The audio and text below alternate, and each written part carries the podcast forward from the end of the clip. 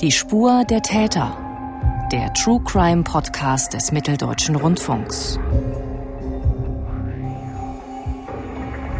Der Beruf des Arztes und der Ärztin gehört zu den höchst angesehenen in unserer Gesellschaft. Aber der Arzt, um den es hier geht, ist schwer kriminell. Sein Motiv Habgier. Seine Mittel Lügen, Betrügen, und Morden. Das zeigt eine kriminelle Energie, die ist wirklich bemerkenswert. Er hat einen ausgesprochenen Hang zur Grausamkeit gehabt. Letztendlich war es ein Psychopath. Ein sehr perfider, ähm, heimtückischer, hinterlistiger kalt geplanter Mord äh, mit dem Versuch eben auch die Ermittlungsbehörden da zu täuschen. Ich habe mir das anfangs eigentlich nicht vorstellen können, dass ein Arzt zu diesen Taten fähig ist. Dieser Dr. R. ist nicht krank, er ist nur böse. Wir blicken in die menschlichen Abgründe eines berechnenden Mörders. Und mit dabei ist mein Kollege Markus Zebulla. Nach anderen Fällen, die wir bereits gemeinsam besprochen haben, hast du dich nun intensiv mit den Ermittlungen zum sogenannten Dr. Mord beschäftigt. Hallo Markus. Hallo Mathis. Und mein Name ist Mathis Kiesig und damit herzlich willkommen zu dieser Episode von Die Spur der Täter. Markus, du hast mit deinem Team eine vierteilige Dokumentation für die Reihe ARD Crime Time über Dr. Mord gedreht, ab sofort zu finden in der ARD Mediathek und den Link dorthin gibt's wie immer in unseren Shownotes für Sie, liebe Hörerinnen und Hörer. Markus, Dr. Mord, das ist ja doch eine etwas reißerische Bezeichnung. Klingt ja irgendwie nach Boulevardpresse, aber inwiefern ist dieser Titel denn angemessen? Ja, tatsächlich haben wir diesen Namen Dr. Mord auch ein bisschen aus der äh, Zeit von damals übernommen. So ging er nämlich auch durch die lokale Presse äh, der Fälle. Und das fanden wir eigentlich auch einen ja sehr treffenden Begriff, den da die Presse geprägt hatte, weil ja, er sagt eigentlich schon genau aus, um was es hier geht. Es geht hier um einen Arzt, der ja eigentlich Menschen heilt und Leben retten soll. Und hier paradoxerweise mordet er. Und, das werden wir jetzt auch ähm, noch erfahren hier im Rahmen unseres Gesprächs, hat er auch noch sein ärztliches Wissen dafür eingesetzt, um gezielt zu töten, um sogar diesen, dieses Töten zu vertuschen durch sein ärztliches Wissen. Also das ist wirklich ein bisher wirklich mit einer der absurdesten Fälle, weil er auch in seiner Breite, also bis in die 80er Jahre zurückgeht ähm, und auch nach einer lebenslangen Haftstrafe noch nicht endet. Du hast auch im Vorgespräch, als wir uns darüber unterhalten haben, hast du mir gesagt, wenn man diesen Plot, den wir heute besprechen, sich ausdenken würde für einen Film, das würde abgelehnt werden. Ja, genau, richtig. Also das ging mir auch so, als ich mich damit befasst hatte und mit den Zeitzeugen mich unterhalten hatte. Also dieser Fall, der hat so viel Aspekte jetzt quasi von Anfang 84 bis heute, so viel Wendungen. Also da hatte man das Gefühl, dass, dass das, das wirkt fast unrealistisch, unglaubwürdig. Also ein Tatort-Drehbuch diesen Ausmaßes, denke ich, würde abgelehnt werden, weil jeder Zuschauer sagen würde, ja, das ist ja Quatsch. Also sowas kann es ja nicht in der Realität geben. Aber der Fall beweist, sowas gibt's. Und deshalb steigen wir jetzt in diesen Fall ein. Dieser Arzt, um den es hier geht, der hat an verschiedenen Orten in Deutschland gelebt und du bist ihm ja auch gewissermaßen hinterhergereist, hast dich mit Menschen getroffen, die mit ihm an diesen Orten zu tun hatten und dabei auch einige Jahre beziehungsweise eher Jahrzehnte in die Vergangenheit gereist. Denn der der Fall beginnt im Jahr 1984 und zwar im Odenwald in Südhessen. Was passiert denn dort? Genau, also in der Gemeinde Höchst im Odenwald gibt es kurz vor Silvester am 29. Dezember 84 gibt es einen Feuerwehreinsatz. Es wird gemeldet aus einem Haus äh, mit anschließender Arztpraxis, steigt Rauch auf, als gäbe aber keine Flammen. Die Feuerwehr macht sich sofort auf den Weg dorthin, verschafft sich Zugang zu dieser Arztpraxis und die Feuerwehrmänner sind sehr verwundert, weil sie finden zum einen keinen wirklichen Brand vor, vor, sondern wirklich nur eine verqualmte Praxis. Und in der ganzen Praxis sind überall Papierwaren ausgelegt, die scheinbar alle Räume sternförmig miteinander verbinden. Und was die Feuerwehrleute dann entdecken, das schildert Jürgen Hild von der Freiwilligen Feuerwehr Höchst im Odenwald. Wir sind dann in den Räumen rum, haben erkundet und haben festgestellt, oha, da ist ein Elektrokocher installiert mit einer Zeitschaltuhr. Von diesem Kocher aus ging eine Schwarzpulverspur in die verschiedenen Räume. Wir haben gesehen, verdammt, da ist ja ein Loch in der Wand. Und das Papier mit der Schwarzpulverspur führt durch das Loch durch in den eigentlich ein anderes Gebäude. Ja. Und wir haben dann in dem Wohngebäude den Hauseigentümer leblos neben seinem Bett vorgefunden. Das war dann sofort ein Fall eigentlich für die Kriminalpolizei. Das klingt ja erstmal ziemlich ungewöhnlich. Also diese gesamten Zusammenhänge, die werden wir natürlich jetzt erklären, aber das klingt auch wirklich nach einer sehr erstaunlichen Entdeckung, die die Feuerwehr dort macht. Zu diesem Qualm muss man vielleicht noch sagen, das Papier, das Schwarzpulver und alles außenrum wäre ja sehr schnell in Flammen gestanden, wenn durch ein Fenster oder eine Tür Sauerstoff in die Wohnung oder in die Praxis gekommen wäre. Aber es war eben alles verschlossen. Daher nur Rauch und Qualm statt eben dieses großen Brandes. Jetzt aber zu diesem leblosen Hauseigentümer. Markus, wer ist das und was gibt es über ihn und die Auf für eine Situation zu sagen? Genau, also für die Ermittler ist recht schnell klar und auch schon für die Feuerwehrleute, weil Höchst ist eine circa 10.000 Einwohnergemeinde, da kennt man sich, dass es sich hier um den Eigentümer des Hauses, Leonhard Buchhammer, handelte. Er war zu dem Zeitpunkt 66 Jahre alt, äh, war alleinstehend, lebte relativ zurückgezogen und ging auch nur selten aus dem Haus hatte jahrelang ein Bekleidungsgeschäft im Höchsten Odenwald und dadurch war er auch als nett und freundlich ähm, bekannt im Ort. Und er ist auch der Eigentümer des Hauses sowie auch der Vermieter der Arztpraxis. Er wohnte quasi im selben Gebäudekomplex, die war quasi getrennt räumlich, ähm, aber alles unter einem Dach. Und ab und zu kam er auch mal in die Praxis, tauschte sich mit den äh, Sprechstundenhilfenden aus oder mit dem Arzt ähm, auf einen Kaffee. Und die Auffindesituation, die die Feuerwehr vorgefunden hatte ähm, und dann auch später dann die Kriminalpolizei und die Gerichtsmediziner war, dass Herr Buchhammer aus der Nase geblutet hatte. Er lag in einer kleinen Blutlache, die sich unter seinem Kopf gebildet hatte und er war vom Knie bis zum Oberkörper nackt. So hatten, hat man das äh, uns beschrieben. Das war jetzt für jeden erstmal ein großes Rätsel, weil man überhaupt nicht wusste, was, was das jetzt mit diesem Brand zu tun hatte. Und was dann auch noch dazu kam, war ein leidenhaft wirkender Wanddurchbruch zwischen den Praxisräumen und der Wohnung des Vermieters Leonhard Buchhammer. Was konnte denn die Obduktion der Rechtsmedizin am Ende erbringen? Woran ist er denn dann gestorben? Ja, also das, was ich ja schon so ein bisschen beim äh, ersten Anblick gezeigt hatte, dieses Blut aus der Nase, das führte dann auch zu, im Obduktionsbericht äh, zu der Erkenntnis, dass er wohl an seinem eigenen Blut erstickt sei.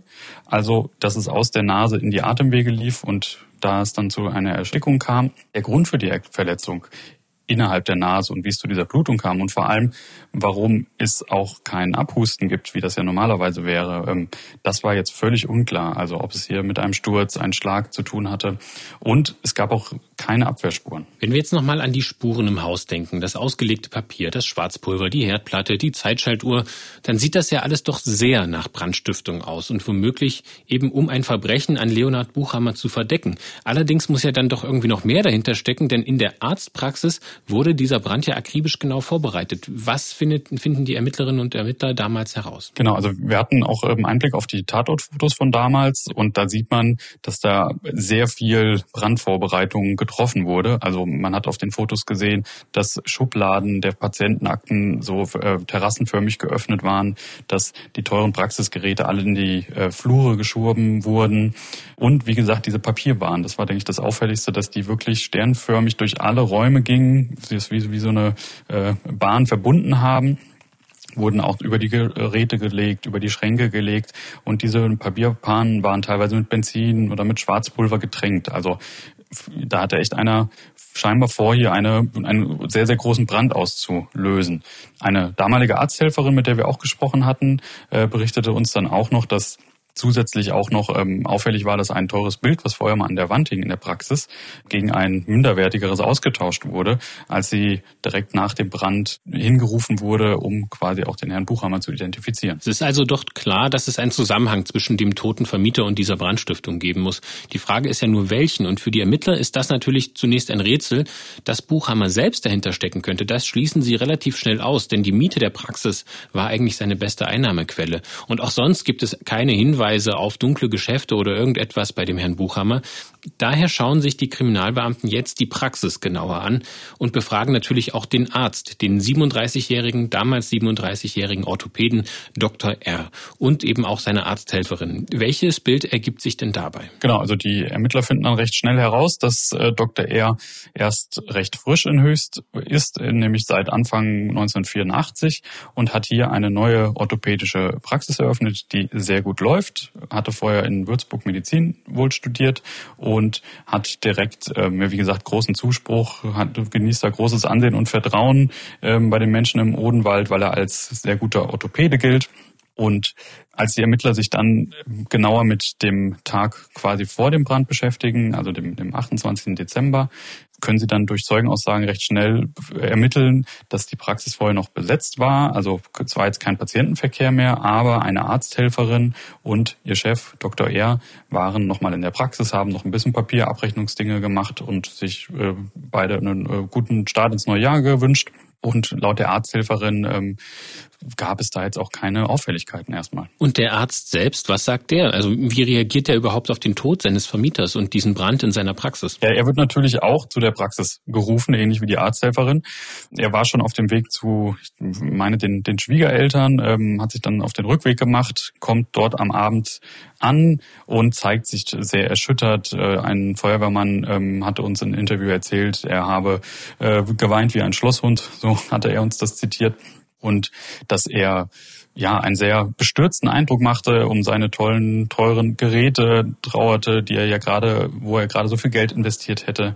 Ähm, daraufhin sei ein Polizist zu ihm gekommen und meinte, Mensch, Herr Dr. Er, äh, Sie sind ja sicher versichert, das wird sich alles schon klären. Und zum Erstaunen des Polizisten damals antwortete er, nein, er sei ja gar nicht versichert. Und euch ist es gelungen, eine Arzthelferin von damals ausfindig zu machen. Eva Maria heißt sie. Und sie hat sich an diese Situation erinnert, die eben jetzt gerade von dir beschrieben wurde und hat euch das im Interview geschildert. Hat er sich so ganz theatralisch auf die Treppe vorm Gebäude gesetzt und die Hände ins vors Gesicht gehalten und fing dann furchtbar an zu weinen. Und ich weiß nicht, was mich da gerührt hat. Jedenfalls habe ich dann zu meinen Kolleginnen gesagt, dieser Schauspieler, das stimmt doch hinten und vorne nicht, was der uns vorspielen will. Und dann tippte mich ein Kriminalbeamter von hinten auf die Schulter und sagte, was haben Sie denn da gerade von sich gegeben? Das Verhalten von Dr. R. wirkt für die Ermittler also verdächtig. Und die Stimmung bei den Mitarbeiterinnen, die soll sich in den Monaten vor dem Brand auch verschlechtert haben. Für den Arzt stand offenbar das Geldverdienen mehr im Vordergrund als die Gesundheit der Patientinnen und Patienten. Aber warum sollte er erst seinen Vermieter umbringen und dann seine florierende Praxis in Brand stecken? Welche Gründe kann es dafür geben? Ja, die Frage hat natürlich die Ermittler dann auch beschäftigt beschäftigt. Also wer kann hier ein Interesse gehabt haben, diese Praxis anzustecken, neben natürlich jetzt dem Tod des Herrn Buchhammers, der hier noch ähm, durch Fremdverschulden offenbar äh, beigerufen wurde. Natürlich befassen sich die Ermittler ja dann auch mit Dr. R. und recherchieren hier auch, überprüfen seine Aussagen auch bezüglich der Versicherung und stellen dann recht schnell fest, Dr. R hat Versicherungen, und zwar eine Brandschutzversicherung und eine Inventarversicherung. Und als würde das noch nicht reichen, er hat sogar zwei Versicherungen dieser Art. Also er ist quasi doppelt überversichert. Das lässt die Ermittler natürlich jetzt sehr skeptisch werden, warum er da noch am Abend des Brandes diese Aussage machte, er hätte überhaupt keine Versicherung. Daraufhin unterhalten sich die Ermittler nochmal mit Dr. R. und der erzählt ihnen dann etwas von Schutzgelderpressung. Ja, er hätte da, könnte sich vorstellen, dass da jemand jetzt seine Praxis anzünden wollte, weil er nicht zahlen wollte. Ähm, er hätte das Geld sonst immer auf der Patiententoilette deponiert hinter dem Spülkasten. Hätte jetzt aber, irgendwann wäre es ihm dann zu bunt geworden und dann hätte er das nicht mehr gezahlt und das könnte jetzt der Grund sein. Daraufhin gehen die Ermittler dann auch mit Dr. R. zu dieser besagten Patiententoilette und stellen fest, dass der Spülkasten an die Wand äh, gedübelt ist und da überhaupt kein Platz sei. Da verstrickt er sich dann immer weiter und es stellt sich dann einfach als eine wilde Geschichte heraus, die so nicht sein konnte. Er erzählt dann weiter, dass er dann eben das Geld nicht hinter den Spülkasten geklebt, sondern eben unter die Klappe des Wasserbehälters dieser Toilettenspülung geklebt habe und auch diese Aussage prüfen die Ermittler dann wieder und Kriminalhauptkommissar Werner Kettner, den ihr auch noch sprechen konntet, der beschreibt das Ergebnis dieser Überprüfung? Das war natürlich dann auch wieder äh, zu widerlegen, denn äh, erstmal wäre der Umschlag nass geworden und außerdem klebte da wahrscheinlich sowieso nichts an diesem feuchten Deckel da. Ne? Und dann, ja, da wurde dann äh, auf Vorhalt ziemlich unwirsch und sagte, das weiß er jetzt auch nicht mehr, es wäre auch völlig wurscht. Man musste ihn so einschätzen, dass er ein bisschen überheblich war und sehr von sich selbst überzeugt. Deshalb hat er uns immer wieder irgendwelche Geschichten erzählt und gab damit uns die Möglichkeit, das zu widerlegen. Diese Überheblichkeit und dieses von sich selbst überzeugt sein, da werden wir dann später auch nochmal drauf eingehen, weil das sicherlich ein sehr wichtiger Charakterzug ist, der Dr. R. auch auszeichnet in dem, was alles noch passiert. Es gibt dann noch mehr dieser wilden Geschichten im Verlauf der Ermittlungen und wir können sie gar nicht alle hier wiedergeben, aber vielleicht, Markus, kannst du noch zwei weitere mal kurz erwähnen. Ja, es gibt äh, so viele wilde Geschichten, dass wir sie auch noch nicht mal alle in die Dokumentation unterbringen konnten, weil ähm, ja das einfach den Rahmen gesprengt gesprengt hätte.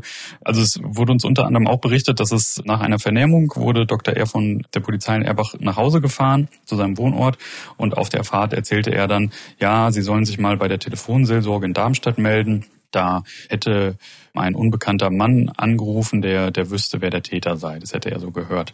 Was Dr. R. zu diesem Zeitpunkt noch nicht wusste, dass die Polizei ihn natürlich jetzt schon in einen den sehr engen verdächtigen Kreis oder Täterkreis äh, ja, aufgenommen hatte und man daher mittlerweile schon sein Telefon abgehört hatte. Die Polizei konnte sehen, dass er selbst bei der Telefonseelsorge an dem besagten Tag, den er gegenüber dem Beamten hier angab, angerufen hatte.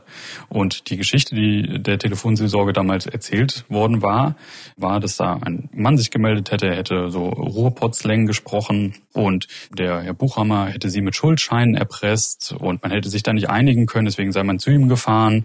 Da wäre das dann irgendwie außer Kontrolle geraten. Äh, man hätte dann noch irgendwelche Spritzen in der Praxis gefunden gefunden und hätte dann die Praxis angezündet, um das zu vertuschen. Und da hätte sich jemand quasi sein Gewissen ähm, befreien wollen. Genau. Das stellte sich dann bei Überprüfung der Polizei als falsch heraus und gut, wer der Anrufer gewesen sein könnte, das konnte sich nicht verifizieren lassen, aber ähm, die Ermittler haben dann natürlich ihre Rückschlüsse draus gezogen.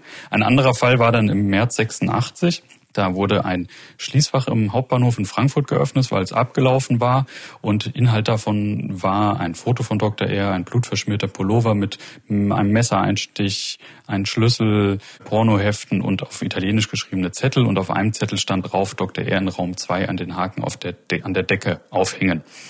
Diese Sachen wird den Ermittlern in Erbach übergeben und die probieren dann mal, mein Gott, da sind Schlüssel drin, fahren Sie mal zu der Praxis und tatsächlich die Schlüssel passen. Was dann aber völlig klar war, ist, als sie sich die anderen Dinge angucken, dass das alles überhaupt keinen Sinn zu ihren bisherigen Ermittlungen gibt und dass hier scheinbar einfach jemand eine falsche Spur legen wollte. Und auch hier sehen Sie Dr. R als Urheber so ein Verdacht ist, auf Richtung italienische Mafia zu lenken. So haben es uns die Ermittler damals beschrieben. Ja. Also eine gewisse Kreativität und eben durchaus sehr dreiste Lügen gibt es da und immer wieder falsche Fährten, die die Ermittler eben doch dann wieder schnell als solche auch entlarven können. Und daher erhärtet sich natürlich über die Monate der Ermittlungen der Tatverdacht gegen Dr. R. immer weiter und die Staatsanwaltschaft erhält eben die Genehmigung, das Telefon von Dr. R. abhören zu dürfen, wie du es auch ähm, gerade beschrieben hast und auch eben für eine Hausdurchsuchung. Und so finden die Beamten dann eben auch heraus, dass der Arzt den Odenwald verlassen und ein neues Haus in München bauen will, mit einer großen Wohnung und einer Praxis drin. Und dazu hat er dann eben schon sehr konkrete Pläne angefertigt und die Kosten von mehr als einer Million D-Mark damals durchgerechnet. Und die Ermittler finden noch etwas, Markus. Genau, also mit den Kosten nochmal, ähm, dass das alles durchgerechnet ist. Da finden die Ermittler unter anderem halt Zettel, wo genau mit diesen Versicherungssummen, die abgeschlossen wurden für die Brandversicherung, Inventarversicherung etc., genau dieser Bau dieser Praxis in der Nähe von München finanziert wurde. Also und das wurde dann auch abgekürzt, also haben es uns die äh, Ermittler berichtet mit V1, V2, also V vermutlich für Versicherung. Also das war ja schon sehr auffällig, dass sich diese Summen da wieder ähm, fanden. Und im Keller seines Wohnhauses hat sich ein Ball gefunden mit so weißen Anhaftungen. So, und es gab ja noch diesen ominösen Wanddurchbruch ähm, zu der Wohnung von Herrn Buchhammer aus der Praxis, wo sich auch keiner so wirklich erklären konnte, was das sollte. Auf die Frage, was, was mit diesem Ball gemacht wurde und wo diese weißen Anhaftungen herkommt, hat Dr. Ehr gegenüber den Ermittlern behauptet, ja, er hätte dafür den mit auf einem Bimsstein den Weihnachtsbaum kurz vor Weihnachten angespitzt und da seien noch diese, ja, diese Anhaftung da.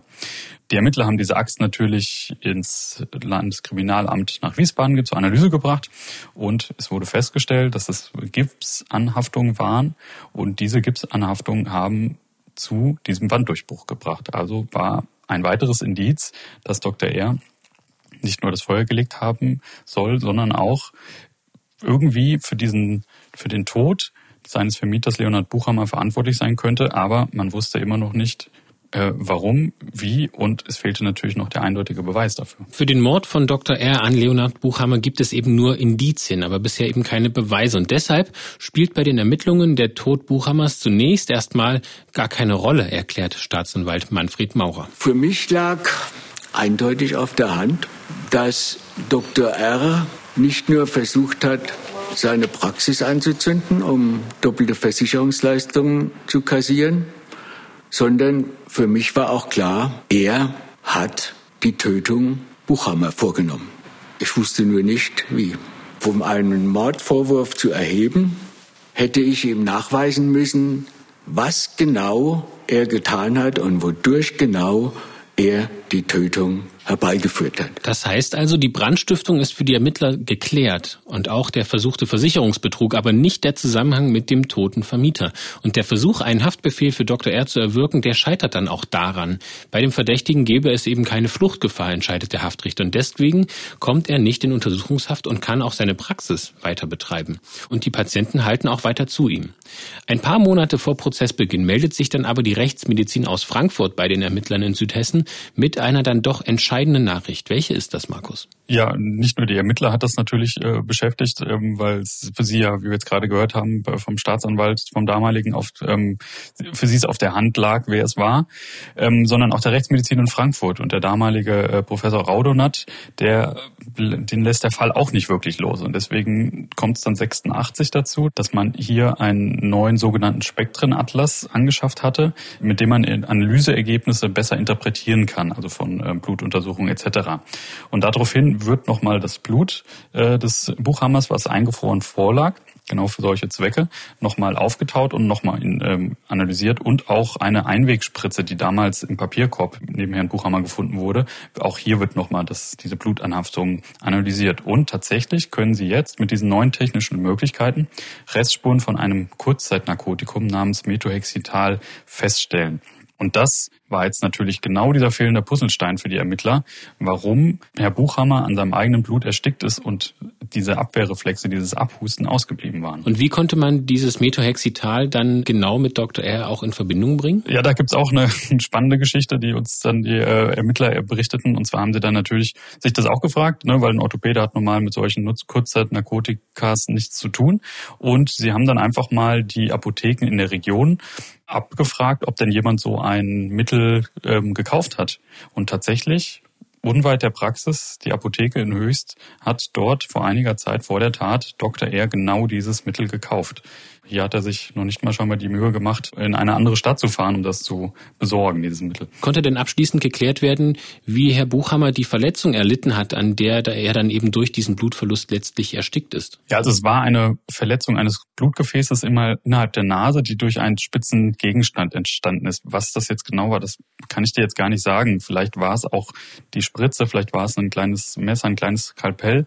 Und wie gesagt, durch die, diese einsetzende Narkose, die jetzt festgestellt werden konnte durch die Rechtsmedizin, konnte dieses Blut halt einfach nicht abgehustet werden. Und man kennt das ja, wenn man Nasenbluten hat, das blutet ja dann immer recht heftig und ausgiebig. Und ja, das hat dann am Ende zum Ersticken hier geführt. Nachdem klar ist, dass Dr. R dieses Narkosemittel gekauft hat und damit eben Herr Buchhammer getötet wurde, daraufhin beantragt die Staatsanwaltschaft erneut einen Haftbefehl. Allerdings wohnt Dr. R mittlerweile mit Frau und Kind inzwischen in der Nähe von München.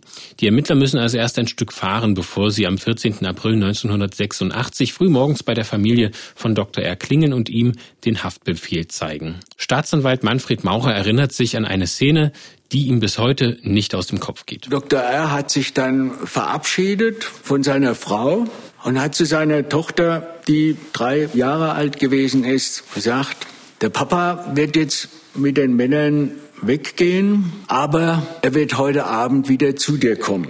In dem Moment lief es mir etwas kalt den Rücken runter. Mir war klar, das wird wohl nichts.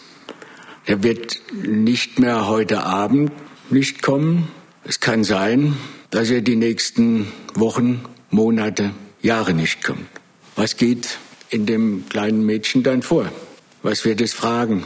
Wie wird man es ihm erklären? Anfang Dezember 1986 beginnt dann der Prozess, also knapp zwei Jahre nach der Tat.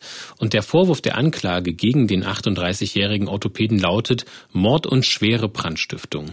Markus, wie läuft der Prozess ab? Ja, also der Prozess wird von einem großen Medien- und Publikumsinteresse verfolgt. Wie gesagt, es war ein angesehener Arzt in der Region Odenwald, aber auch darüber hinaus bis Frankfurt, so hat uns die Sprechstundenhilfe das berichtet, kamen da die Patienten zu ihm. Die Verteidigung von Dr. R. hält die Vorwürfe für absurd. Dr. R. sei ein intelligenter Mensch. Wie soll dieser intelligente Mensch solch einfache, banalen Fehler begehen, wie zum Beispiel nicht an die Sauerstoffzufuhr zu denken? Also das ist denen ihre Strategie, ähm, so wurde es uns berichtet. Man ruft sehr viele Gutachten auf und man stützt sich vor allem sehr auf dieses neue äh, rechtsmedizinische Gutachten, was man versucht in äh, Zweifel zu ziehen. Aber das scheint so nicht so zu gelingen, wenn man sich die ganzen ähm, Medienberichte darüber anschaut, jetzt nochmal im Nachhinein. Sprich, am letzten Verhandlungstag zieht sich die Schlinge immer weiter zu für Dr. R. Eine ja, lebenslängliche Verurteilung scheint jetzt immer wahrscheinlicher zu werden. Aber dann kommt es zu einer Wendung und wir hatten es ja Anfang gesagt, dass dieser Fall äh, Wendungen hat, die so schier unglaublich sind. Nämlich nach der Verhandlung flüchtet er. Er flüchtet. Das muss ja eigentlich fast in diesem Falle so sein, dass ihm die Flucht gelingt und der Prozess kann dann natürlich erstmal nicht fortgesetzt werden. Wie gelingt ihm denn die Flucht, Markus? Und wie erfolgreich ist die am Ende auch? Ja, also Dr. R wurde uns als ein, ein guter Beobachter beschrieben, der sich auch gut auf Menschen einlassen kann. Und so hat er über diese zahlreichen Prozesstage gemerkt, meine Schreibmappe kontrolliert nie jemand. Also hat er sich aus der JVA ein so ein stumpfes Besteckmesser in dieser Schreibmappe mit äh, hineingeschmuggelt und er wusste, das war ein Freitags äh, kurz vor der Verurteilung, die dann in den darauffolgenden Terminen stattfinden sollte. Der Termin wird nicht lange gehen. Und er wusste auch, dass da dann die Gefangenentransporte dann am Mittag recht voll sein werden, vom Gericht zurück zur JVA. Er wusste aber auch, dass am Freitagnachmittag nur noch sehr wenige Justizbeamte dort in den Verwahrzellen sein werden und auch der Gefangenentransport nicht mehr so voll sein würde. Also hat er gesagt, er würde gerne noch was mit seinen Verteidigern klären und würde deswegen gerne erst den Nachmittagstransport nehmen. Mit seinen Verteidigern hat er sich nicht getroffen. Er hat dann aber irgendwann nach einem Glas Wasser gefragt. Das bringt ihm einen der Wachmeister und in diesem Moment hält er ihm dieses Messer an die Kehle und erpresst quasi den anderen, ähm, dass man ihn aus der Zelle hinaus hinauslässt, schnappt sich noch den Schlüssel, ähm, flüchtet durch die Eisentür auf die Straße nach Darmstadt und ist frei. Und wohin führt ihn dann seine Flucht? Das Risiko erkannt zu werden ist ja durchaus sehr groß, auch mit diesem Medieninteresse. Definitiv. Er flüchtet auch tatsächlich erstmal mit der Straßenbahn und Taxi, kommt da so bis nach Weiterstadt äh, Gräfenhausen, das ist ungefähr so zehn Kilometer von Darmstadt entfernt, läuft dann da über gefrorene Felder, äh, es war Januar, Februar, und kommt dann bis zu einer Autobahnraststätte auf der A5 und trampt dann bis nach Bad Krozingen. Dort übernachtet er dann in einem Hotel. Dort kommt es dann auch zu ähm, absurden Begegnungen, weil er schon öfter mal in diesem Hotel war, wird er natürlich angesprochen mit, ah, schön, Herr Dr. Er, toll, dass Sie wieder da sind. Und daraufhin antwortete er, so haben es uns hier Ermittler berichtet nach Zeugenaussagen, nein, ich bin gar nicht äh, der Dr. Er, ich bin sein Cousin, ich sehe ihm nur sehr ähnlich, ich bin Dr. Eglin. Das führt dann am Ende dazu, dass nach einer sehr groß angelegten Öffentlichkeitsverhandlung vier Tage danach diese Wirkung zeigt und durch einen Hinweis aus der Bevölkerung dann Dr. R. in Bad Kruzing am Bahnhof aufgegriffen werden kann. Und das bedeutet, dass der Prozess gegen Dr. R. dann auch recht bald wieder fortgesetzt werden kann. Fassen wir an dieser Stelle noch einmal für Sie zusammen, liebe Hörerinnen und Hörer, weil dieser Fall ja wirklich sehr viele Wendungen hat und manchmal auch ein bisschen absurd anmutet, aber tatsächlich genauso geschehen ist. Der Orthopäde Dr. R. besitzt eine gut gehende Praxis im kleinen Städtchen, höchst im Odenwald. Doch er will mehr. Kurz vor Silvester 1984 brennt es in dieser Praxis. Die Feuerwehr findet in dem Gebäude die Leiche des Vermieters und schnell verdächtigt die Kripo den Arzt. Sie finden Versicherungsunterlagen über eine Überversicherung. Dr. R. würde von diesem Brand also profitieren profitieren. Und zudem stoßen die Ermittler auf große Pläne des Arztes. Er will eine noch größere und schönere Praxis in München aufbauen. Musste also der Vermieter sterben, damit er die Pläne in die Tat umsetzen kann? Der Orthopäde leugnet hartnäckig und erfindet immer wieder neue wilde Geschichten. Detail um Detail tragen aber die Ermittler zusammen und es kommt zu einem Indizienprozess. Und kurz vor der Urteilsverkündung gelingt Dr. R. die Flucht. Aber nach vier Tagen wird er gefasst und er muss das Urteil über sich ergehen lassen. Markus, wie entscheiden die Richter? Das Gericht sieht direkt zwei Mordmerkmale als erfüllt an. Also einmal die Verdeckung einer Straftat, also die Brandstiftung und die Heimtücke für erfüllt. Und ich denke, das ist hier eine ganz äh, große Besonderheit. Also er hat quasi nicht einen Mord begangen und dann eine Brandstiftung begangen, um diesen Mord zu vertuschen und Spuren zu verwischen. Nein, so hat das Gericht dann am Ende für sich äh, festgestellt. Er hat zunächst seinen Vermieter umgebracht, um dann vermeintlich ungestört die Vorbereitung zu dieser Brandstiftung der Praxis und dem Versicherungsbetrug durchführen zu können. Das alles lässt dann das Gericht eine lebenslange Haftstrafe wegen Mordes verhängen und wegen versuchter schwerer Brandstiftung und des Versicherungsbetruges, genau. Er verliert dann seine Zulassung als Arzt äh, im Jahr darauf und auch seine Approbation äh, entsprechend, die wird ihm da entzogen. Seinen Doktortitel darf er aber zunächst behalten. Und damit könnte man meinen, dieser Fall ist zu Ende. Aber das ist er noch lange nicht. Und an dieser Stelle möchte ich Sie, liebe Hörerinnen und Hörer, nochmal auf die Reihe ARD Crime Time hinweisen. Auf den Spuren von Dr. Mord ist dort die vierteilige Dokumentation von Markus Zibula und seinen Kollegen, die sich eben mit diesem ganzen Fall auch sehr ausführlich beschäftigt haben und unter anderem diese Haftzeit auch noch ein bisschen genauer beleuchten, als wir es jetzt hier in diesem Podcast tun werden. Aber Markus, vielleicht kannst du uns mal eine kleine Geschichte erzählen, die auch in dieser Haftzeit, ähm, immerhin 17 Jahre, dann doch so besonders auch macht. Ja, ich hatte es ja schon erwähnt, dass äh, Dr. R. sehr gut sich auf Situationen und Menschen einstellen kann. Und so ging es unter anderem auch mit dem damaligen Anstaltsgeistlichen. Nämlich hat, hatte sich Dr. R., so wurde es uns berichtet von Zeitzeugen, sich dann auch sehr dem katholischen Glauben dann ähm, hinbewegt in, in der Anstalt in der Zeit in, in Butzbach in, in der JVA. Und der Anstaltsgeistliche fühlte sich sehr geschmeichelt. Und Dr. R. hat nach wie vor, war von seiner Unschuld überzeugt, dass man ihm da was in die Schuhe schieben will.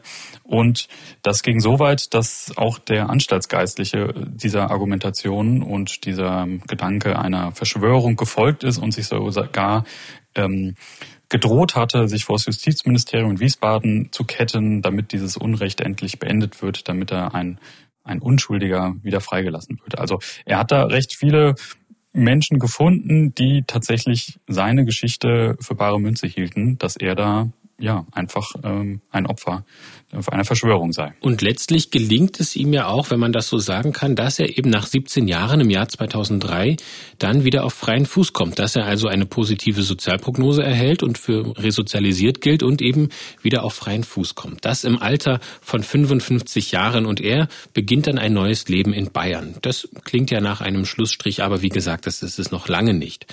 Es geht damit los, dass Dr. R die Auflage bekommt, zwei Jahre lang eine Psychotherapie zu machen zwei Stunden pro Woche. Und mit viel Glück findet er einen Therapeuten, Axel Beyenburg heißt der. Der will gerade seine Praxis aufgeben, doch er lässt sich von Dr. R. überreden, ihn zu behandeln. Und wohl recht schnell stellt Axel Beyenburg fest, dass Dr. R. einen Hang zur Grausamkeit hat. Letztendlich ist es ein Psychopath halt. Ne? Also irgendwie Mitgefühl ist ihm völlig fremd, ja. Ich hatte das Gefühl, man kann ihn schon noch irgendwie zurückholen seine Persönlichkeit sicher nicht verändern, aber ich war immer der Meinung, er tut nichts mehr. Aber aus Vernunftsgründen. Nicht, weil er ein guter Mensch geworden ist, sondern weil er halt irgendwie, er hat es so dargestellt, als wollte er den Rest seines Lebens jetzt noch in Ruhe und äh, noch ein bisschen nachholen, was er versäumt hat. Ne? Das habe ich ihm auch abgenommen. Doch da täuscht sich der Psychotherapeut. Dr. R. arbeitet mittlerweile als angestellter Arzt in einer orthopädischen Praxis im Bayerischen Wald. Wie ist das denn möglich, wo ihm doch eigentlich die Zulassung entzogen wurde? Ja, das ist eine sehr gute Frage, die wir uns auch gestellt haben und natürlich auch an die Zeitzeugen weitergegeben haben. Also es war so, dass 1988, ein Jahr nach seiner Inhaftierung, hatte die Regierung von Oberbayern, die für die Ausgabe der Approbation zuständig ist, ihm diese entzogen nach dem Mord an Herrn Buchhammer. Genau, dazu muss man wissen, er wohnte ja 86 bei seiner Verhaftung ja schon in der Nähe von München, wo er eine neue Praxis aufmachen wollte. Deswegen war da jetzt die Regierung von Oberbayern zuständig. Und genau bei dieser Behörde stellt Dr. Ehr im Mai 2003, also kurz nach seiner Haftentlassung, einen Antrag auf eine Wiedererteilung der Approbation im Sinne seiner Resozialisierung. Er wolle ja auch wieder weiter als Arzt arbeiten und er hat ja jetzt diese Strafe abgesessen. Und Daraufhin äh, sicht man dort die Akten, ähm, holt sich äh, psychologische Gutachten ein. Die psychologischen Gutachten sind dann äh, sehr vielfältig. Also zum einen heißt es, dass er sein ärztliches Wissen eingesetzt hätte, um jemanden zu töten. Aber auch auf der anderen Seite sei ja seine narzisstische Persönlichkeit, die ihm jetzt so nachgewiesen wurde, auch keine mangelnde Eignung für den Arztberuf. Man einigt sich dann, dass er eine befristete Approbation auf die nächsten zwei Jahre bekommt und somit wieder als Arzt arbeiten darf. Und diesen Beruf geht er dann erstmal ab 2003 auch für einige Jahre nach. Fünf Jahre nach seiner Entlassung aus dem Gefängnis im März 2008 gibt es dann erneut einen Leichenfund. Allerdings mehr als 100 Kilometer entfernt von Dr. Rs Wohnort in Augsburg ist dieser Leichenfund. In einem vermüllten Bauernhaus in Kirchasch wird der Finanzbeamte Anton Fanger tot aufgefunden. Er hat einen Kopfdurchschuss und liegt in einer Blutlache. Und jetzt fragen Sie sich sicherlich, liebe Hörerinnen und Hörer, was das alles mit Dr. R zu tun hat und wie die Ermittler auch da eine Verbindung herstellen können. Dazu kommen wir gleich. Aber Markus, vielleicht kannst du uns zunächst noch ein bisschen mehr zu dem Fundort der Leiche sagen und wer genau dieser Tote war. Genau, also weil zunächst hat das hier erstmal gar nichts mit Dr. R zu tun gehabt, wie du das schon äh, ähm, genau eingeführt hast. Also es handelt handelt sich um Anton Fanger. Das ist ein 48-jähriger Finanzbeamter aus München gewesen, der ledig lebte und hier ja bis zum Tod seiner Mutter alleine mit ihr in diesem Bauernhof wohnte, aber jetzt auch wie gesagt schon einige Jahre dort ganz allein wohnte. Er lebte in recht ärmlichen Verhältnissen, was jetzt ein bisschen im Widerspruch zu seinem sonstigen ähm, ja, strukturierten Job beim Finanzamt stand. Und das stellt die Spurensicherung natürlich vor eine große Aufgabe, weil also wir die in der Dokumentation sind auch einige Bilder und Videos aus der Wohnung oder des Hauses zu sehen. Also das war schon alles sehr zugestellt, äh, sehr ähm, vermüllt. Also das war dann nicht leicht, hier noch äh, die Spuren alle zu sichern. Was den Ermittlern aber direkt aufgefallen ist, ist, ähm, Anton Fanger lag quasi am Fuße der Treppe mit einem, äh, ja, wie du schon erwähnt hast, mit einem Schuss durch den Kopf. Das Projektil trat wohl an der Nasenwurzel wieder aus und es fand sich auch noch das Projektil auf der Treppe. Dadurch konnte man hier recht schnell schon mal sehen, was hier passiert sein könnte. Es lag noch ein, eine Pumpgun, so ein Gewehr am Hintereingang des Hofes mit Blutspritzern. Ähm, da war aber den Spurensicheren relativ schnell klar, dass die hier bewusst hingelegt sein muss, aber mit der Tat eigentlich nichts zu tun haben konnte, weil sie ja ein Projektil gefunden hatte und das passte nicht zu so einer Pumpgun.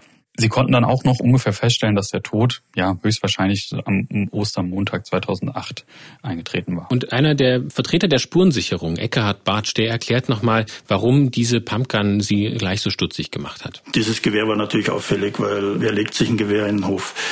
Dieses Gewehr hat auch Blutantragungen, also Blutspritzer gehabt und lag so, dass man eigentlich sagen kann, es ist drapiert worden. Es ist also abgelegt worden, wahrscheinlich nach der Tat. Und das ist natürlich sehr auffällig. Die Tat selber wurde durch ein einzelnes also Geschoss begangen und diese Pumpgun ist eigentlich ein Schrotgewehr. Also da könnte man schon sagen, dass dies nicht die Tatwaffe gewesen ist. Also wieder eine etwas verwirrende Spur, die dort gefunden wurde. Und die Fotos von der Waffe, von dieser Situation in dem Bauernhaus und eben auch, und das finde ich auch sehr besonders, habt ihr eine Tatortbegehung von den Ermittlern, in der nochmal alles dezidiert auch beschrieben wird, wie der Tatablauf war und so weiter. Das ist auch in eurer Dokumentation zu sehen, Markus. Deswegen nochmal der Hinweis an Sie, liebe Hörerinnen und Hörer, schauen Sie sich die Reihe ARD Crime Time an in der ARD Mediathek und den Weg dorthin finden Sie eben über den Beschreibungstext in dieser Podcast-Episode. Und noch etwas gibt es in dieser vierteiligen Dokumentation zu sehen, ein handschriftliches Testament, das die Ermittler in der Wohnung des Toten finden. Auf einem Papierstapel auf dem Fußboden. Was ist das Auffällige daran? Ja, dass eine Frau benannt ist, die als, als Alleinerbin eingesetzt wurde von Anton Fanger vermeintlich, also ein handgeschriebener Zettel. Ähm, der lag uns auch vor, der wurde uns auch ähm, zur Verfügung gestellt. Darauf steht, ich, Anton Fanger, bestimme Frau hm, hm, hm aus hm, hm, hm, zu Alleinerben. Frau erbt mein gesamtes Immobilien- und Anlagevermögen. Genau. Datiert war das auf den 8. September 2007. Und es findet sich ein inhaltlich gleiches Testament, also mit demselben Wortlaut, in einem anderen Raum auch nochmal. Natürlich jetzt für die Ermittler extrem auffällig, ähm, dass hier ein ähm, Tötungsdelikt ja offensichtlich vorliegt und direkt zwei Testamente rumliegen hier. Eins sehr offensichtlich auf einem Stapel Papier obendrauf, dass man es scheinbar finden soll. Und natürlich wollen die Ermittler mit dieser Frau Kontakt aufnehmen. Doch bevor ihnen das gelingt, meldet sich ihr Freund aus Augsburg. Und spätestens, wenn ich jetzt noch sage, dass dieser Freund Orthopäde ist und wilde Geschichten über den Tod von Anton Fanger erzählt, dann können Sie sich sicherlich denken, liebe Hörerinnen und Hörer, das ist wohl Dr. R. Dr. R ist also der Freund der angeblichen Alleinerbin. Markus, was erzählt Dr. R denn diesmal für Geschichten? Er erzählt der Polizei äh, wilde Geschichten, dass da irgendwelche Afrikaner dahinter stecken würden und er sei auf Partnersuche gewesen und sei da irgendwie auch in, ja, mit, in seltsamen Kreisen unterwegs gewesen. Das ist jetzt natürlich für die Polizei super spannend, weil jetzt haben sie mit dieser Frau Kontakt, die sie ja eh schon aufsuchen wollten als Alleinerbin und auch noch mit dem Lebensgefährten, die scheinbar zuletzt mit Anton Fanger ja irgendwie in Kontakt standen. Sprich, es ist für sie erstmal ein sehr äh, ja, hoffnungsvoller Zeuge. Deswegen entschließen sie sich direkt noch an dem Abend nach Augsburg zu fahren und sich mit Dr. R. und seiner Lebensgefährtin zu unterhalten sprich ganz normal noch hier als Zeuge, weil es gab jetzt ja erstmal noch keinen Verdacht gegen ihn und man wusste jetzt ja auch nicht, wer Dr. R ist.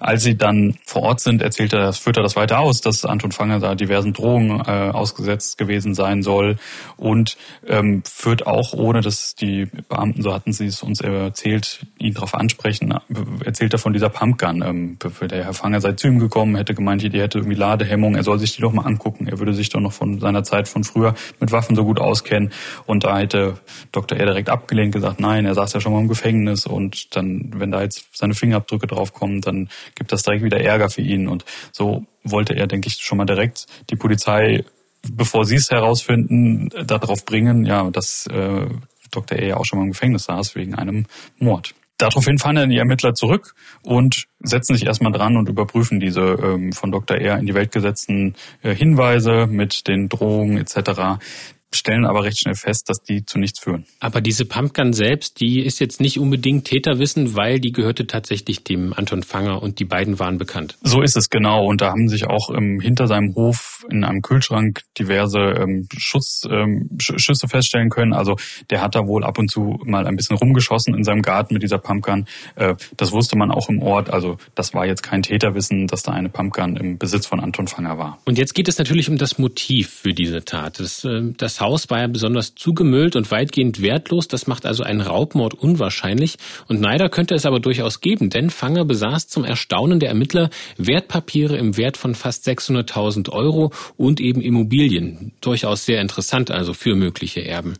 Werfen wir nochmal einen Blick auf die Spurenlage am Tatort. Das ist ja, wie du hattest es auch angesprochen, ähm, eine regelrechte Sisyphus-Arbeit unter dieser ganzen Unordnung, in diesem ganzen Chaos, die wichtigen Spuren zu finden und eben auch hilfreiche DNA-Spuren, die aber eben nicht zutage gefördert werden.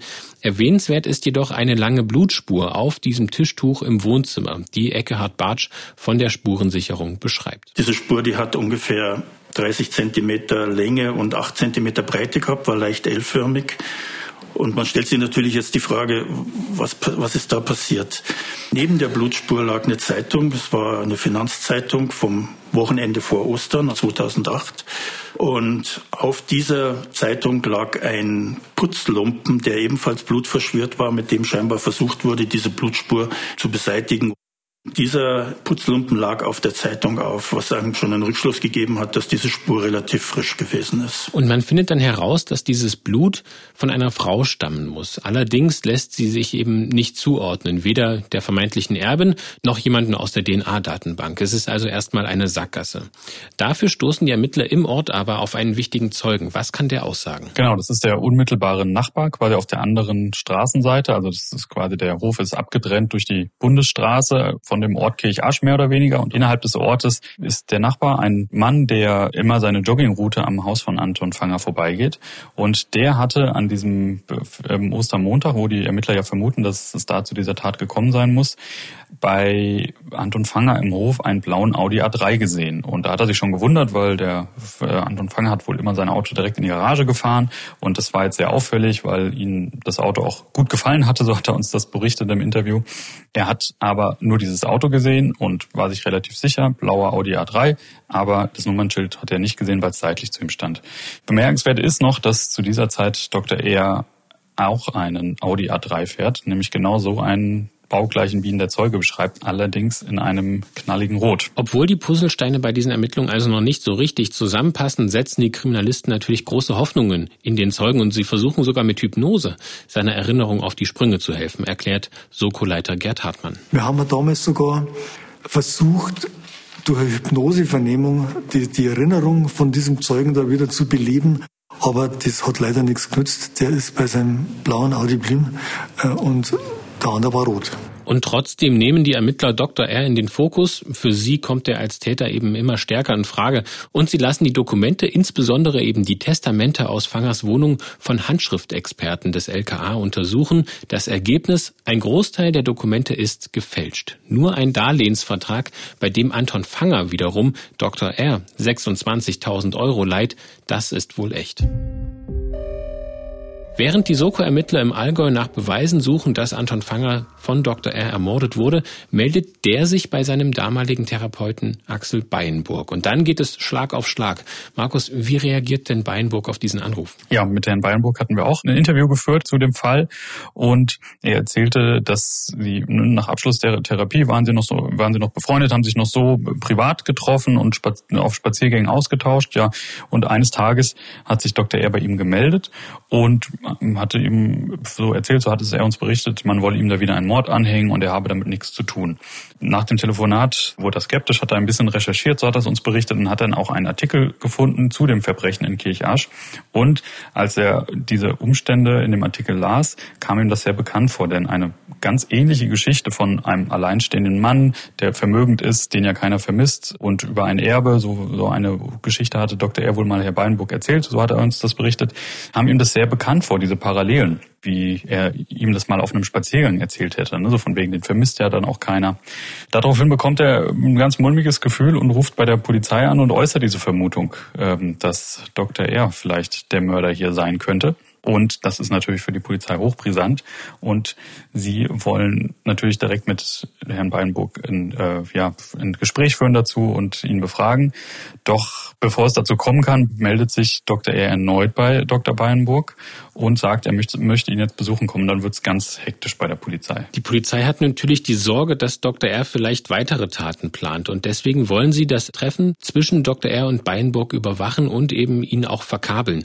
Der stimmt zu und die Beamten treffen dann in kurzer Zeit die Vorbereitungen, wie Gerhard Reuter von der Kriminalpolizei in Erding erklärt. Wir haben alle Möglichkeiten äh, in Betracht gezogen, größtmögliche Vorsichtsmaßnahmen ergriffen, Technik eingesetzt und auch tatsächlich Zugriffskräfte in der Nähe eingegraben, wie man so schön sagt, im Gelände eingegraben, sodass also innerhalb kürzester Zeit eine Intervention auch nicht möglich gewesen wäre. Markus, wie läuft denn das Gespräch zwischen Dr. R. und Herrn Beyenburg ab? Gerät der Psychotherapeut in Gefahr? Also die Polizisten aus Erding hatten uns das schon so erzählt, dass das wohl wirklich unter äußersten Sicherheitsvorkehrungen stattgefunden hat, dass es da der Dr. Beyenburg zu keiner äh, Zeit in Gefahr war. Also man hatte da wirklich überall Polizisten äh, positioniert.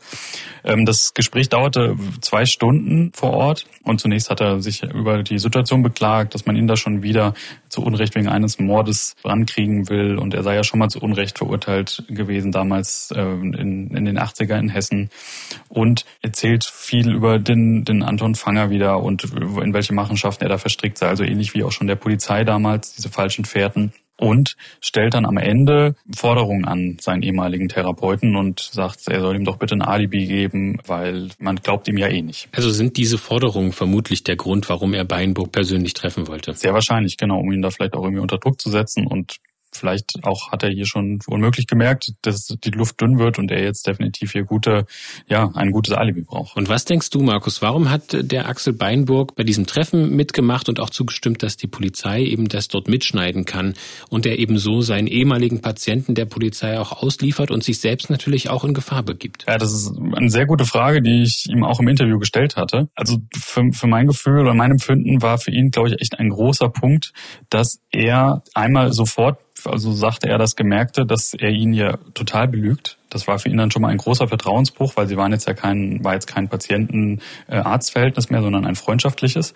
Ähm, da war er, so wirkt es schon mal da persönlich äh, enttäuscht. Und auf der anderen Seite sah er hier auch echt Gefahr in Verzug, also einmal für andere Personen, was er noch planen könnte und vor allem auch für die Lebensgefährtin, die eingesetzte Alleinerbin, sah hier Dr. Beinburg durchaus äh, eine Gefahr ihres Lebens. Da kommen wir dann ja auch später noch zu. Und das Fazit von Psychotherapeut Axel Beinburg fällt jedenfalls insgesamt, was diesen Fall angeht, sehr selbstkritisch aus. Traurig, mein letzter Fall sozusagen, der ging ja schwer daneben, wenngleich er ohne mich jetzt auch nicht besser geworden wäre. Also so, so ist es auch wieder nicht. Aber geholfen hat es offenbar nichts. Ja, da bin ich irgendwie, da bin ich ihm aufgesessen. Klar ist also, Dr. R. ist ein narzisstischer Betrüger mit einem starken Verlangen nach Anerkennung und bei Rückschlägen schreckt er vor Gewalt nicht zurück. Deswegen ist er natürlich für die Ermittler und Ermittlerinnen hochverdächtig, auch weil er, so ist es natürlich zu befürchten, noch eine Schusswaffe besitzt. Und als Außenstehender vermutet man daher, dass Dr. R. nach dem Treffen mit Axel Beinburg direkt festgenommen wird. Aber nein, die Ermittler halten den Zeitpunkt noch nicht für gekommen. Warum, Markus? Also hat es uns auch der Staatsanwalt aus Landshut berichtet. Also sie hatten halt noch nicht genug, um ihn jetzt hier festzunehmen. Das war wohl noch zu dünn an Beweisen und Indizien. Man hatte Dr. R. dann nochmal erneut vernommen und mit den neuen Erkenntnissen so konfrontiert und ja, ihn nochmal darauf angesprochen, ob er denn nicht da war. Und da hat er, dann nochmal geäußert, ja, er wäre da nochmal vor Ostern bei dem Herrn Fanger gewesen und hätte ihm da noch eine Blutblase am C behandelt. Äh, das sei vielleicht der Grund, warum man ihn da nochmal gesehen hätte.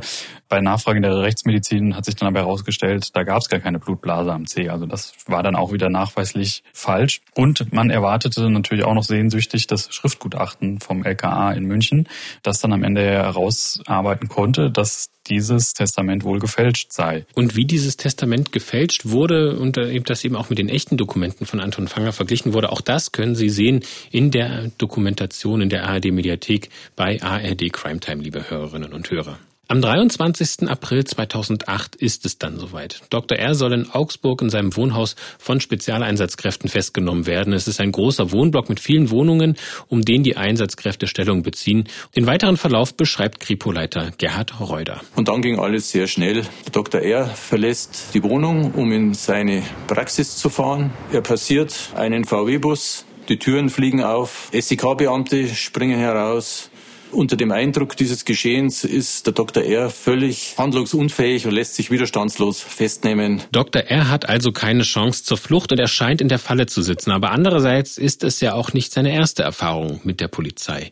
Wie reagiert er auf die Festnahme und auf den Mordvorwurf? Er telefoniert recht schnell mit seinem Anwalt, der rät natürlich ihm nichts zu sagen.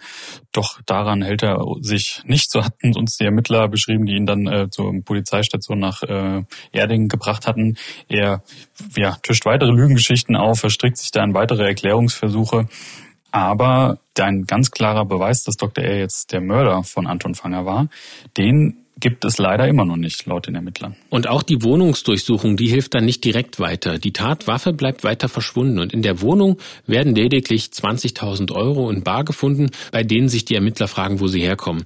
Wie gehen die Beamten jetzt weiter vor? Ja, sie befragen jetzt vor allem in dem Wohnblock, in dem Dr. R. Äh, mit seiner Lebensgefährtin zu der Zeit äh, wohnte, die Nachbarn. Und hier ergibt sich eine ja, verheißungsvolle Zeugin, eine Nachbarin, die ähm, an diesem Ostermontag Dr. Er ähm, im Aufzug getroffen haben will.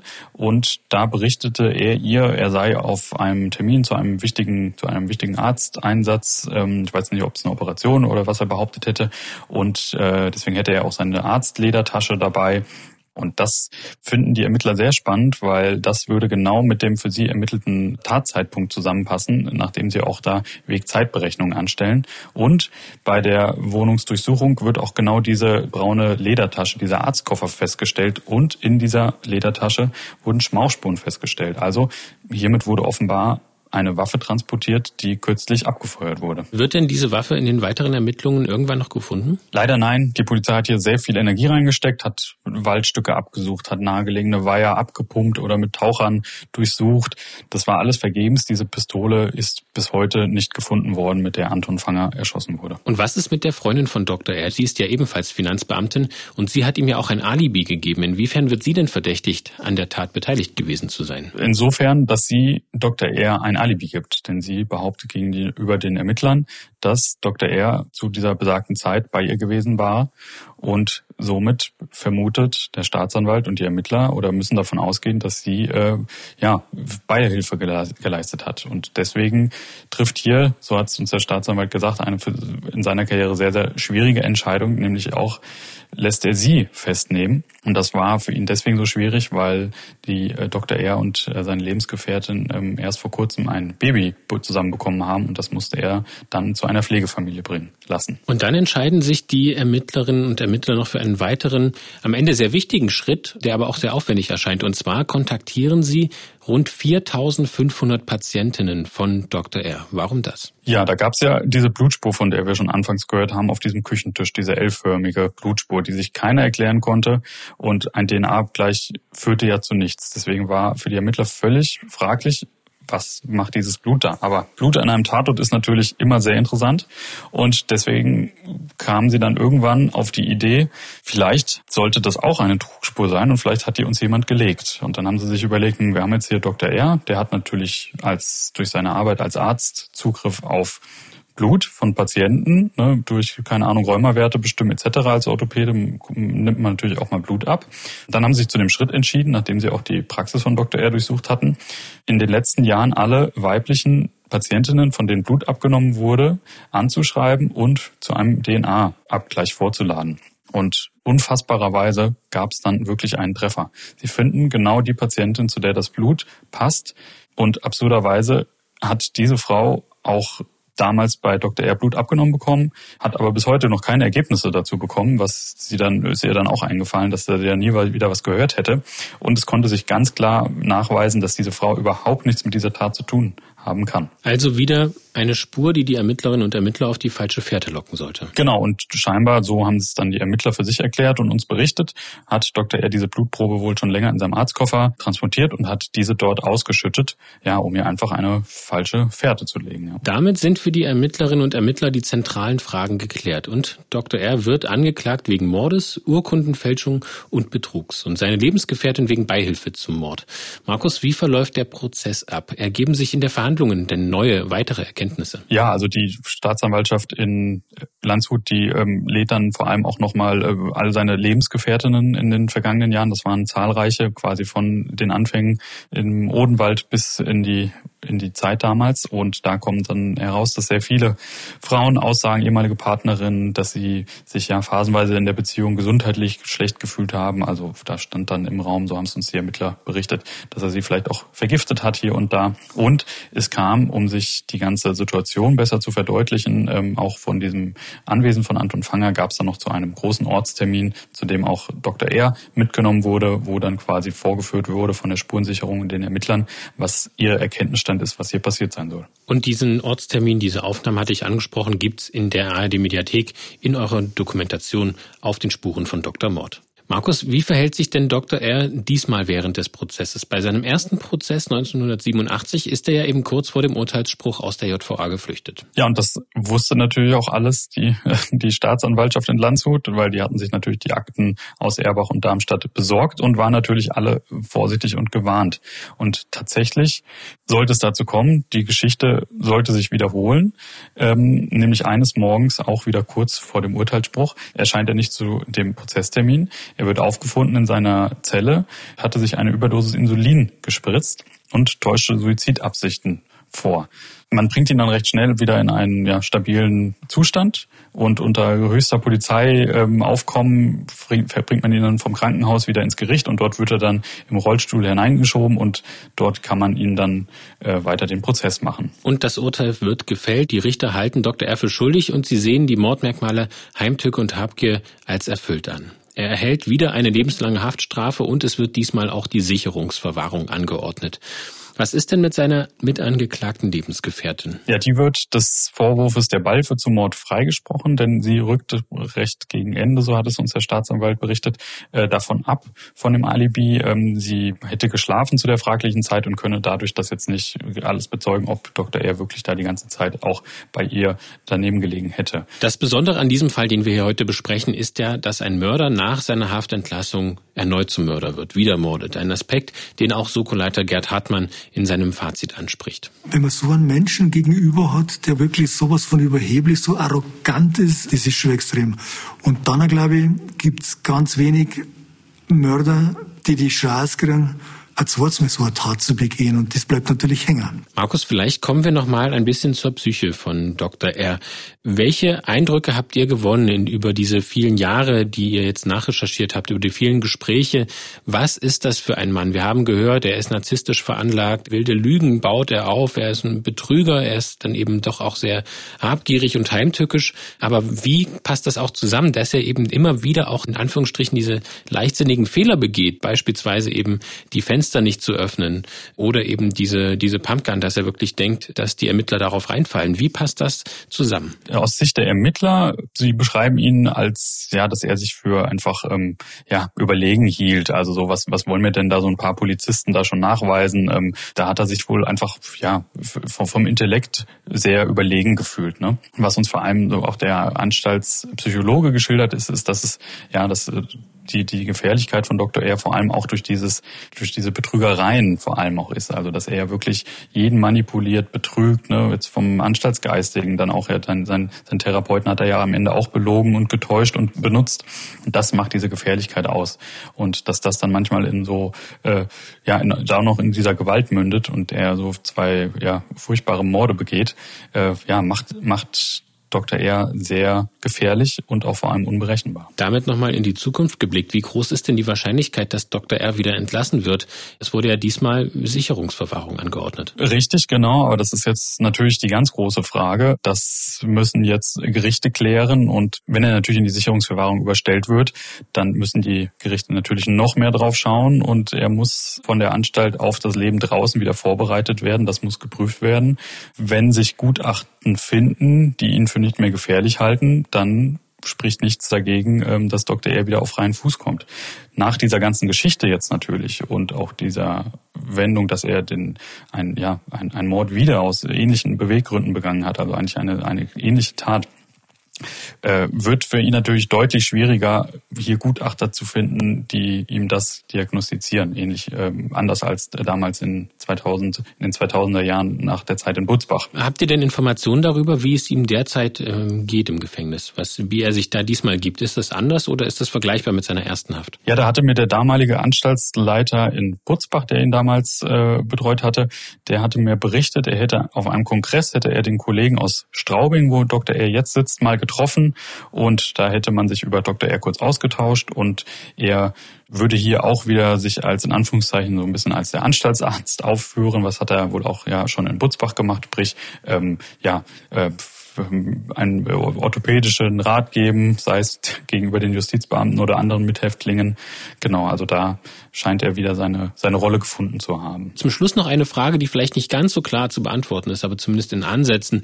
Inwiefern kann es denn sein, dass Dr. R. noch weitere Taten auf dem Gewissen hat? Vielleicht nicht unbedingt Morde, aber du hattest es ja schon angesprochen, dass auch die anderen ähm, Lebensgefährtinnen von ihm darüber berichtet haben, dass es ihnen zwischendurch gesundheitlich äh, schlecht ging. Gibt es da noch mehr Indizien dafür, dass er sein Wissen als Arzt immer wieder zu seinen Zwecken eingesetzt hat und damit anderen Menschen geschadet hat? Ja, das ist natürlich jetzt äußerst spekulativ aktiv. Ne? Klar, es gab die Lebensgefährtin, die da sowas vor Ort, äh, vor Gericht geäußert hatten, dass sie sich da manchmal gesundheitlich so gut fühlten, nachdem sie zusammen irgendwie einen Kakao oder einen Tee getrunken hätten.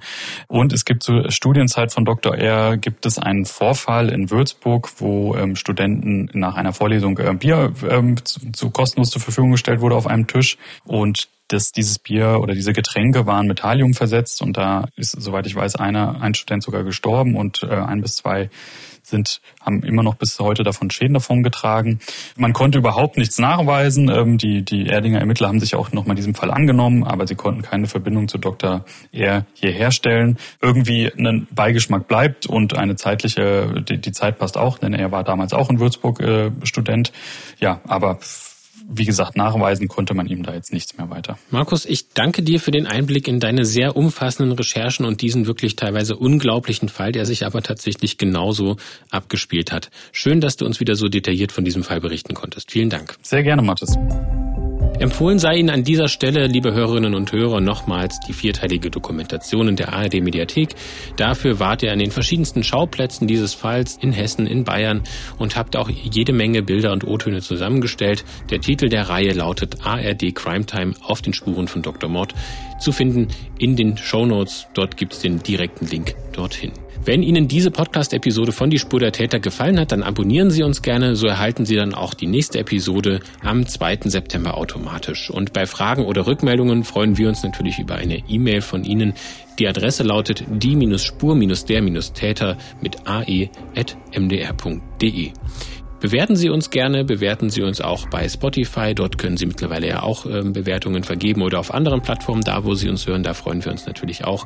Schicken Sie uns Feedback. Wir freuen uns über alle Rückmeldungen von Ihnen. Vorbereitet hat diese Episode mein Kollege David Kopp und mein Name ist Mathis Kiesig. Ich sage danke fürs Zuhören und bis zum nächsten Mal. Sie hörten den True Crime Podcast Die Spur der Täter.